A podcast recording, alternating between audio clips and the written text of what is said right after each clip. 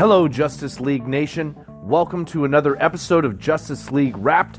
This week, we are going to wrap the matchups that we had in week 10. We gave a little intro to them in last week's episode, and we are just going to wrap them up right now. So, without further ado, let's get into our first matchup.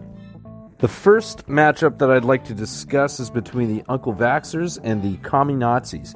When we left off on Saturday afternoon, the Uncle Vaxxers had a commanding 8 4 lead, but as mentioned, every category was close, and this one was far too close to call at the time.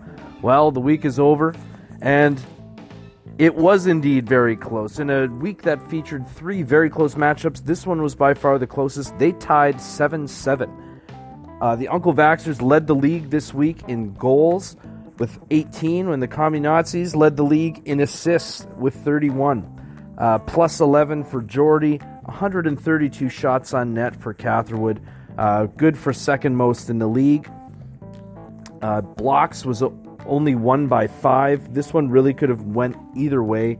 Um, the Uncle Vaxxers picking up a key shutout from Cam Talbot, who's just been lighting Minnesota on fire. Jordy had a amazing performance this week from Adam Fox, totaling for 11 points, 10 assists, 7 power play points. You know, he only puts up, uh, you know, some pretty mediocre um, peripherals with shots and blocks and hits, but um, Adam Fox, if you're going to put up 7 power play points and 10 assists a week, you know, we can uh, overlook some of those other uh, softer categories for you. The next matchup we're wrapping is between Christian and the Job Squad and Clark and the San Jose Clarks. Uh, Christian, as mentioned, was coming into this week uh, not doing so hot, 0 5 in his last five. Um, but the losing streak has ended. It was 7 6 on Saturday afternoon, and Christian managed to hold on to that lead right in through Sunday. So Christian wins week 10 over the Clarks 7 6. This was a super close matchup, tying in several categories. Well, two really, just game winning goals and shutouts, but still. Um, only five saves separating the two teams. 26 assists for the for Christian and the Job Squad, pretty impressive. Clark managing to edge out on shots on goal by only five, um, and also benefiting from a shorthanded point um, scored by Mika Zibanejad, who has totally woken up could be the claim of the year off the waiver wire if he is able to continue producing at the rate that we all knew he could. Desperate times call for desperate measures in this format of fantasy hockey, where it doesn't really matter what people are capable of, it matters what they have done for you lately. So, uh, tough break on having to be in a position where you drop Zibanejad. Uh, congratulations to you, Clark for seemingly picking him up at the right time because he certainly went off last week. Speaking of 7 6 victories, the Silly Rascals got one over Chester and the Hot Wings this week as well. Sean led the league in hits with 88. Um, Chester had 80, which would have been good enough to win in almost any other matchup this week. Uh, Josh, I think, also had 80, 80 hits. Um, 170 face-off wins for the Hot Wings is also tops in the league. Not far behind him was Sean with 166. This matchup was super close all week. Uh, Chester had actually had an 8 5 lead leading into the weekend, so Sean made a big comeback. Um, both these teams tied at negative one for plus minus, um, and only a single goalie win separating them as well. So this one really could have gone either way. A shorthanded point here, a game winning goal there, and this could have been swayed the other way real quick.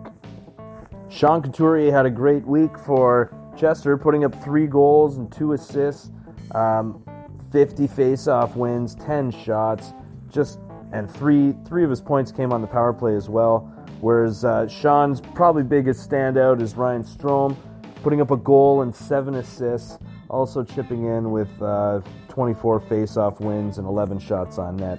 Not a bad little round.